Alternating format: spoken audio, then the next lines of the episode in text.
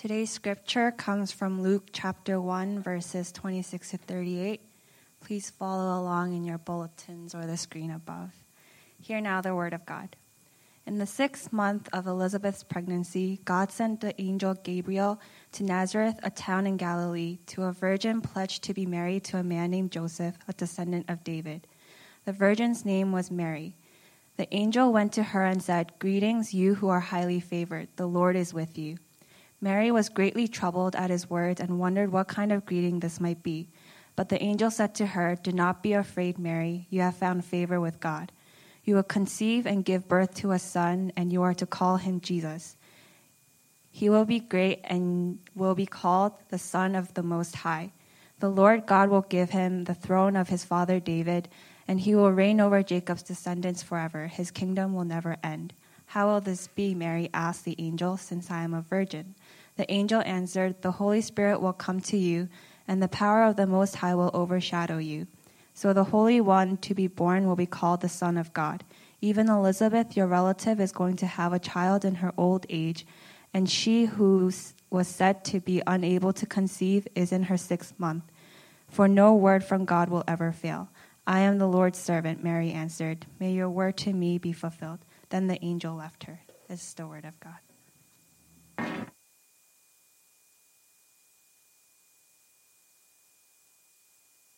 Good morning, 1 p.m. For those of you who don't, I mean, not good morning, good afternoon. For those of you who don't know me, um, my name is Lisa. I'm usually at the um, 1030 service. Um, I'm the wife of Wanji, who's Wanji Hudson. I still have a hard time calling him that, um, who spoke last week. Um, and I don't preach that often, so um, it's my privilege to be here today. as you heard, if you were here last week, Wanji started off the Advent series, Awaiting the Promise, with his message on the posture of waiting. And so he talked about how, and reminded us that though it's difficult to wait, we can still grow and mature from it because God is always has a purpose in our waiting. Today I'm going to continue the series by talking about Mary, the mother of Jesus, and the power of surrender.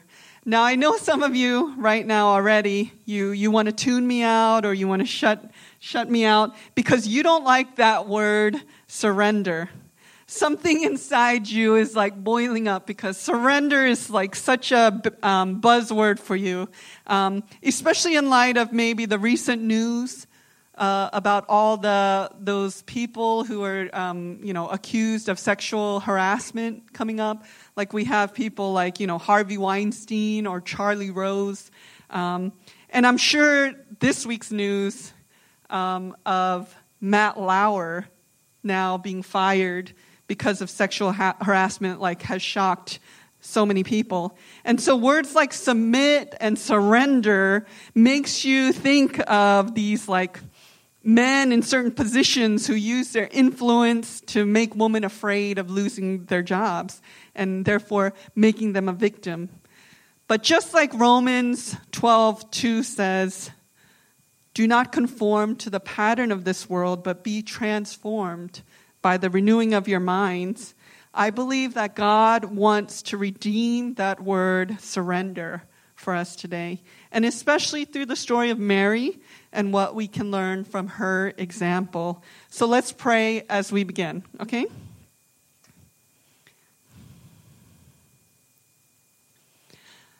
Father, we just invite your spirit here to teach us today. May your word be powerful. May your word be like that double edged sword that really uh, speaks to us, that really helps us to understand what you would have us to learn.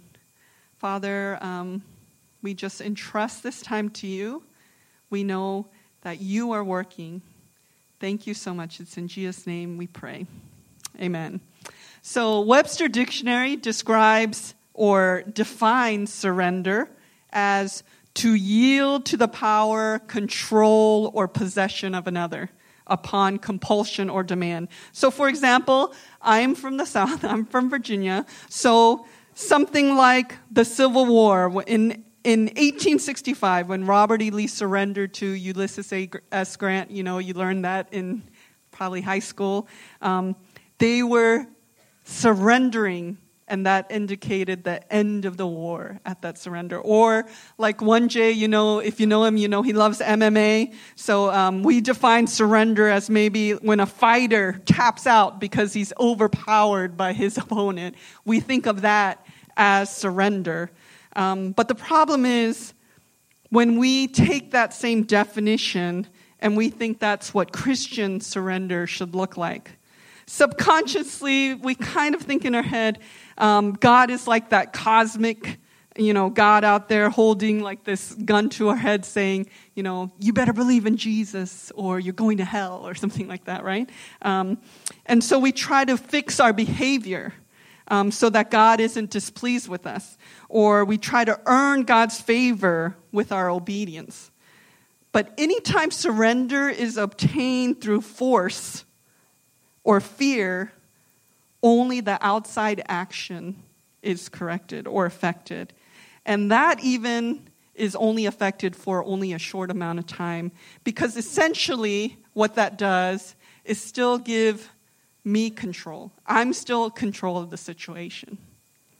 However, what is the biblical example of surrender? I think the best illustration is um, you know, from the mystics long time ago, Christian mystics, the way they would describe surrender is someone, say, who's learning to swim, and the lesson they're learning is floating.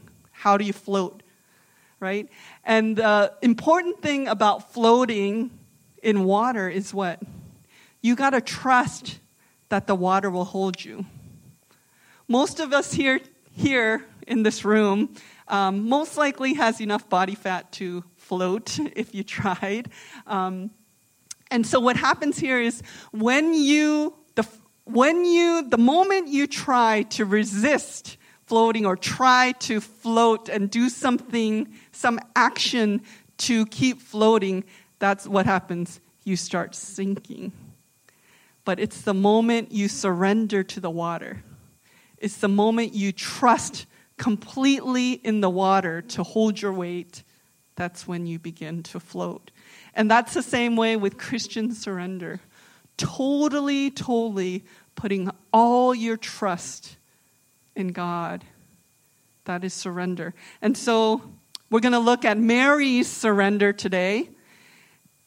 When she was told that she would give birth to the Son of God, whose kingdom will never end, and all that through having a baby without ever having sex. What does she say?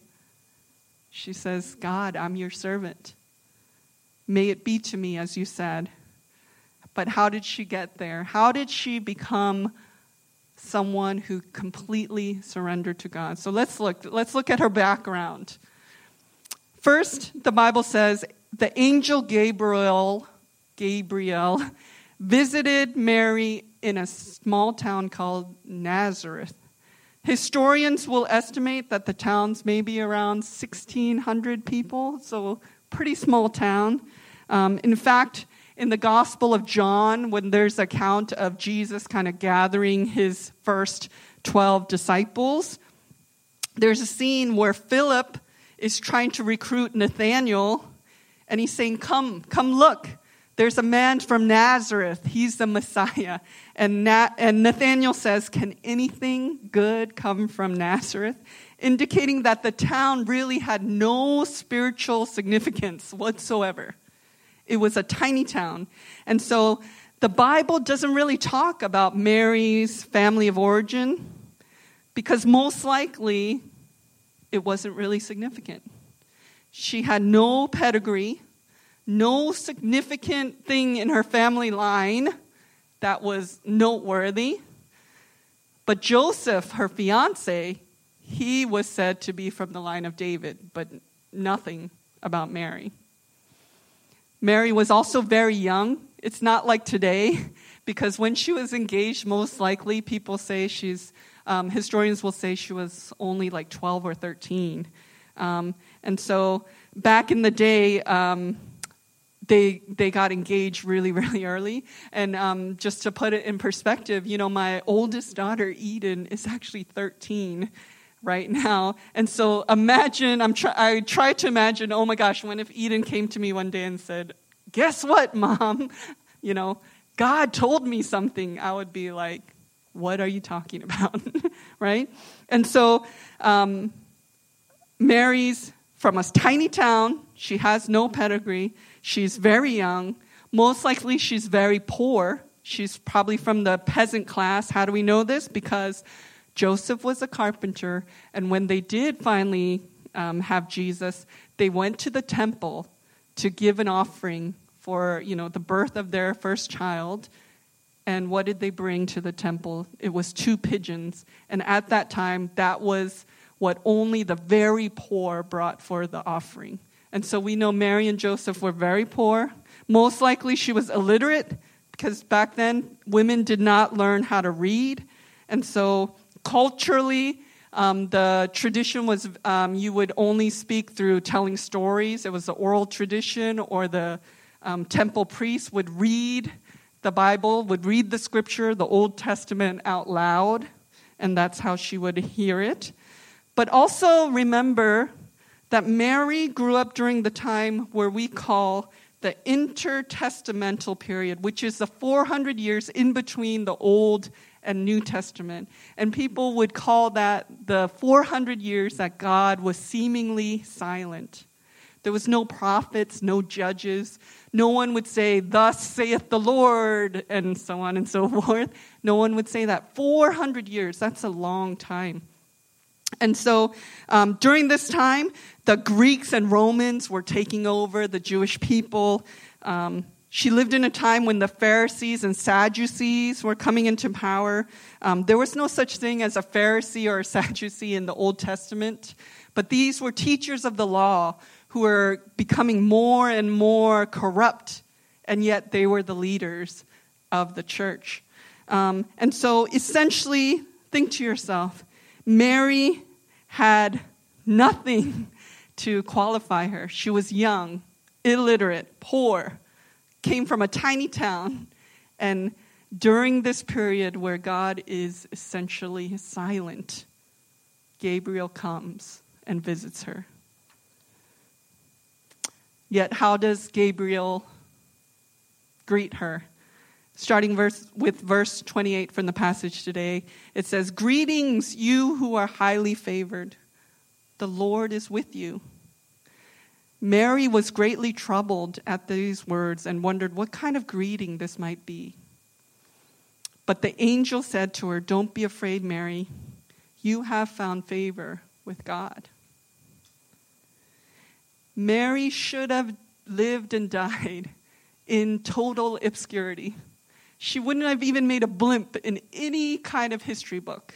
But yet, God saw her. God visits her. God picks her and says, You are highly favored. So, why?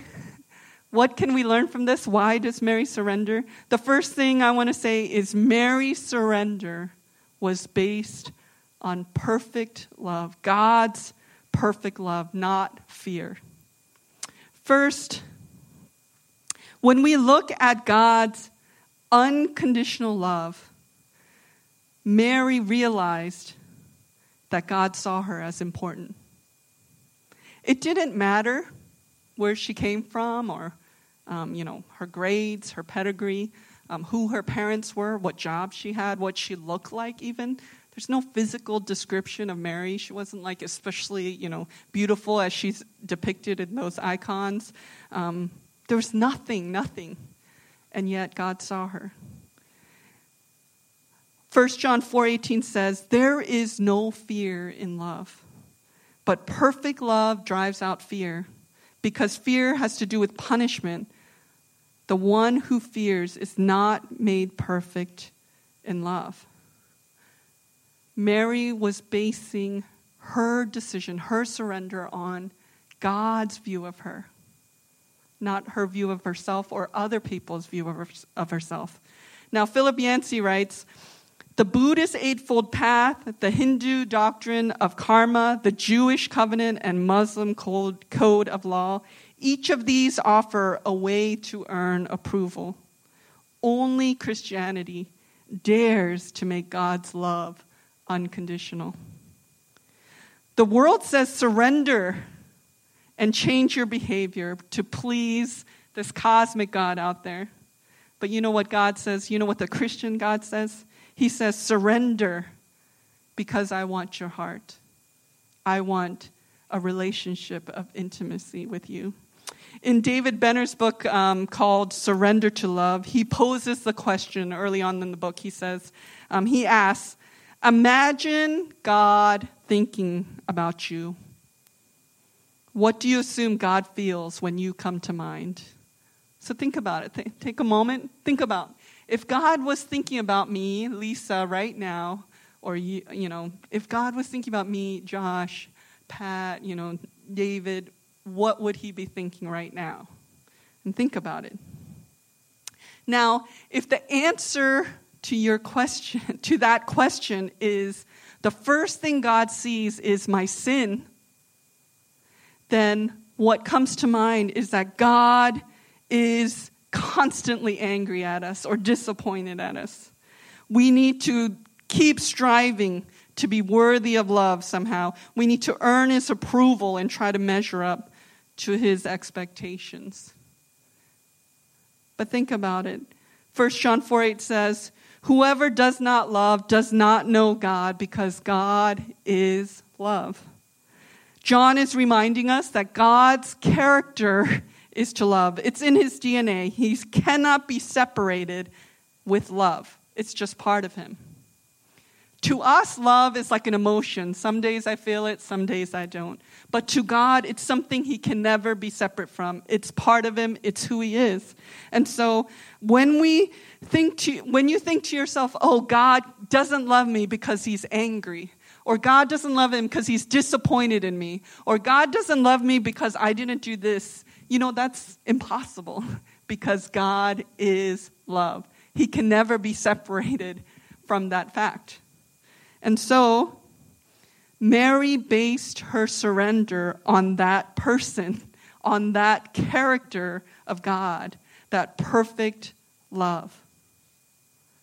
That's how she was able to surrender, put all her trust in God. Next, what can we learn from Mary's surrender?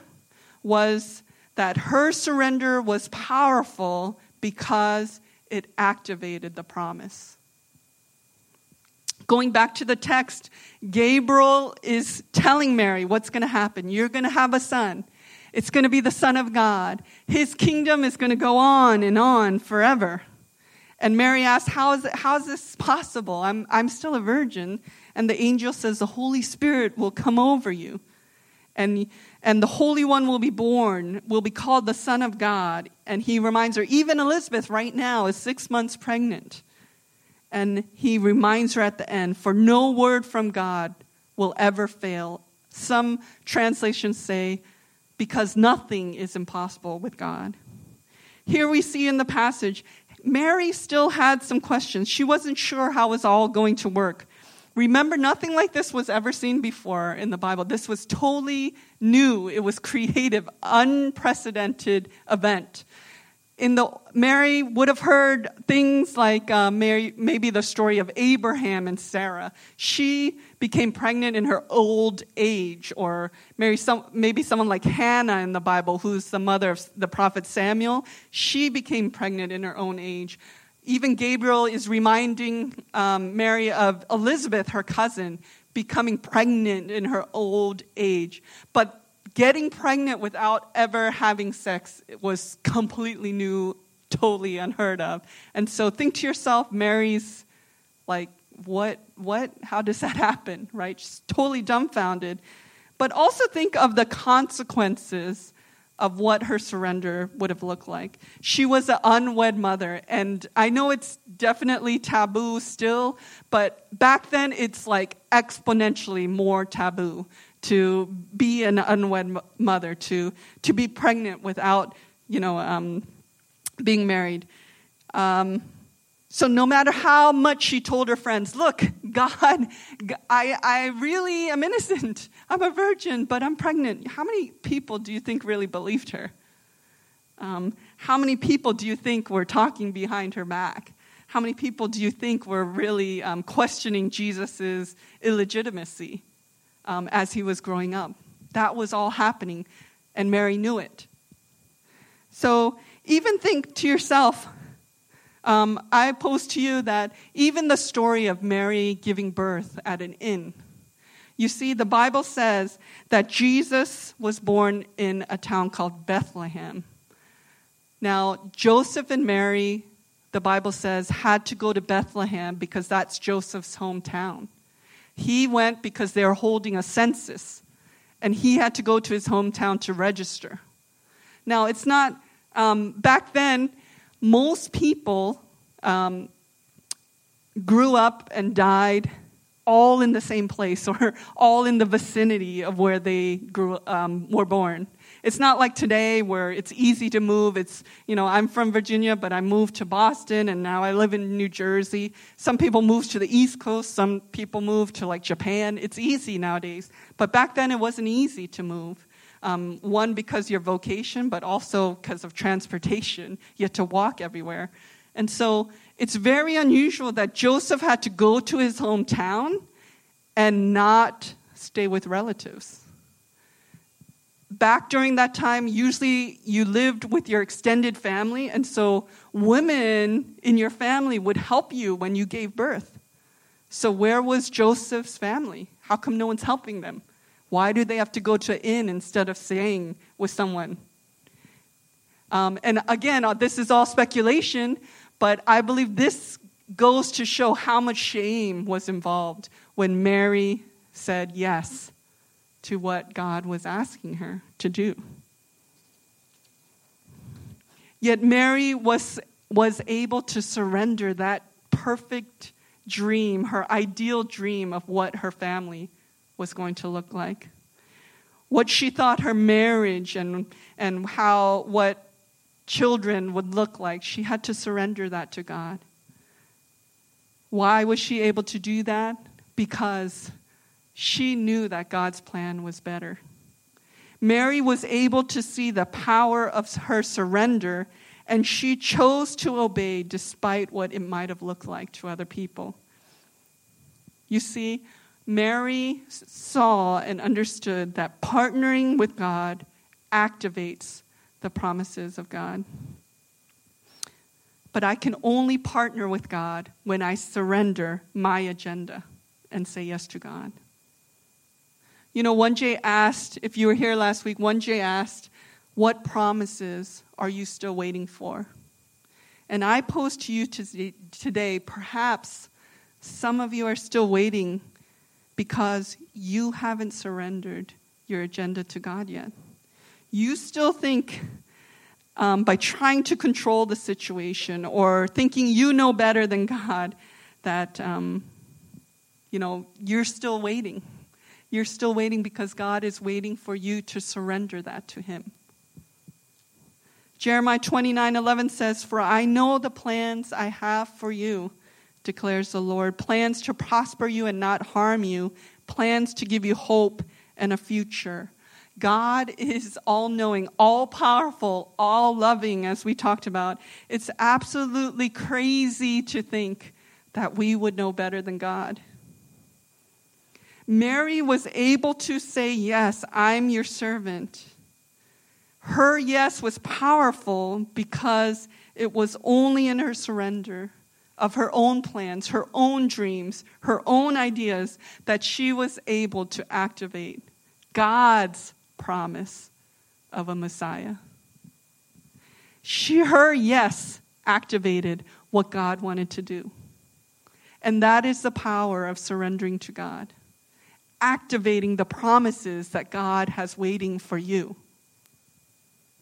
Lastly, what can we learn from Mary's surrender, keeping with that P theme?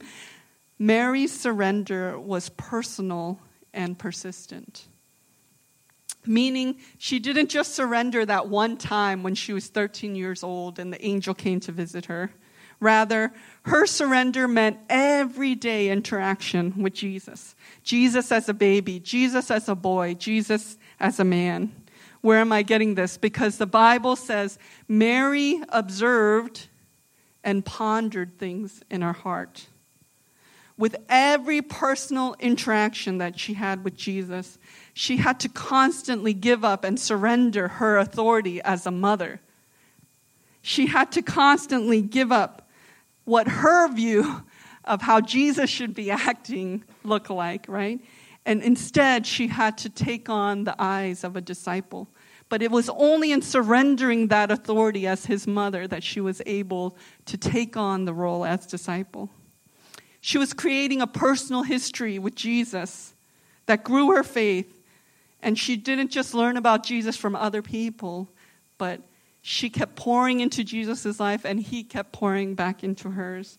So, can you imagine what it might have been like in the beginning? Jesus as a baby, Jesus feeding Jesus, you know, baby food, uh, changing his diapers, holding him when he's crying, teaching him how to walk. Um, the first account we have of Jesus as a young boy is actually when he's 12. And so Mary and Joseph went to Jerusalem to worship for a festival, and they lose him. They lose him for three days. Um, can you imagine what that's like? Losing your son for three days? You would be freaking out, right? And finally, when they find him, she's kind of angry and she's like, Son, weren't, aren't you aware that we are looking for you? And she was mad, right? And I know that, we, um, you know, today I'm not raising Jesus, even though sometimes it seems like I'm raising like the opposite of Jesus because the kids drive me crazy. But, um, but um, think about how angry or scared she must have been. And yet, how does Jesus come back? His, his retort is, Don't you know I was doing my father's business? Why are we looking for me? I was going about my father's business. If, if my son said that to me when he was 12, I'd be like, kid, get over here right now, right? Um, but that's not what Mary did. She observed and pondered this in her heart. She had to surrender that fear. She had to surrender that anxiety for what God had planned for her. Look also, look also at the fact that um, Mary was constantly um, um, thinking about Jesus, constantly um, going to Jesus. The, the next account we have of Mary is at the wedding in Cana, the first miracle that Jesus performs. She goes to Jesus and she says, um, Help! The, the, they've run out of wine. Can you do something? And what is Jesus' response? Woman, why do you involve me? My hour has not yet come. How many of us have to surrender our view of timing on, on maybe um, when you'll get married, when you'll have kids, when you'll get promoted, when you buy that house, um, when you're going to move, when your life will get started, quote unquote. Um, our timing, we have these views in our head. We have to surrender that to God. You know, um, for, for us, me and Wanji, you know, we have four kids, as most of you know.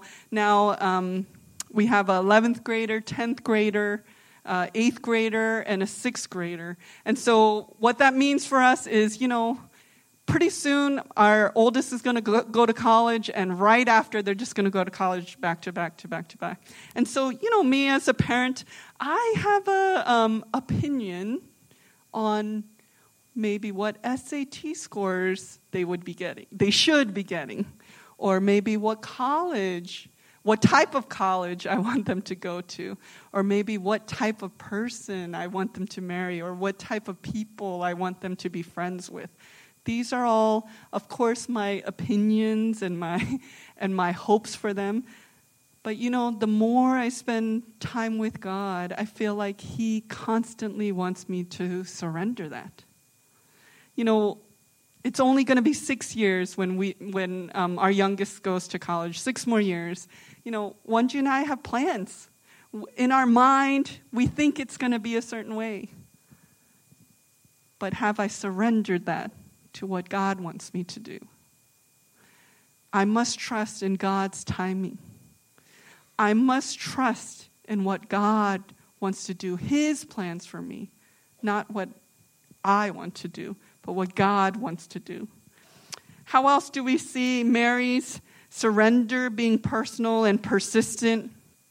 John 19 says, Mary was also at the cross. When Jesus was being crucified, his mother was there. Can you imagine how painful it must have been as his mother watching your son die, like literally being tortured to death? The injustice she must have felt. But you know, the unsurrendered Mary just saw the pain. She saw people unjustly accusing her son, she saw Jesus suffering. But you know what the surrendered Mary saw? She saw the purpose behind the pain. She was able to see Jesus' death on the cross is so the world can be saved through him. That's what the surrendered Mary saw. Because you know what? in the last account of Mary, the mother of Jesus, is found in the book of Acts. Acts 1:14 said that Mary was present when the 120 disciples were found in the upper room and Pentecost during Pentecost Mary was there. It says that she was devoting herself constantly to prayer. So by the time we see her next, we still see that young girl that says, I'm the Lord's servant. May it be to me as you have said. But we also see her persistent surrender that matured her into becoming a faithful follower of Christ. So, what can we learn from Mary? What can we learn from her surrender? She surrendered to perfect love. She was so sure that God loved her absolutely, that she was able to give all of herself. Her surrender was powerful because it activated God's promise. She trusted God's plan over her own plan for herself. And lastly, it was only through having a personal history with Jesus and being persistent in that surrender over and over, day in, day out, meeting with Jesus and constantly surrendering, that she was able to be transformed into the mature disciple that we find in Acts. And so I pray for us, New Mercy, 1 o'clock, 1 p.m. I pray we can also do the same. We can also mature as we constantly surrender to a loving Father who can never, ever stray from his character of love. So let's pray together. If we can think, if you can think with me that question I posed, what do you, what do you think of when God thinks of you? What do you think comes to mind when he's thinking about you? maybe praying about what areas of my life have I not surrendered. Maybe it's your agenda. Maybe it's your timing. Maybe it's your idea of what the ideal is supposed to be like. But let's pray that God would come and He would help us to surrender that to Him so that He can begin activating the promises in your life. So let's pray together.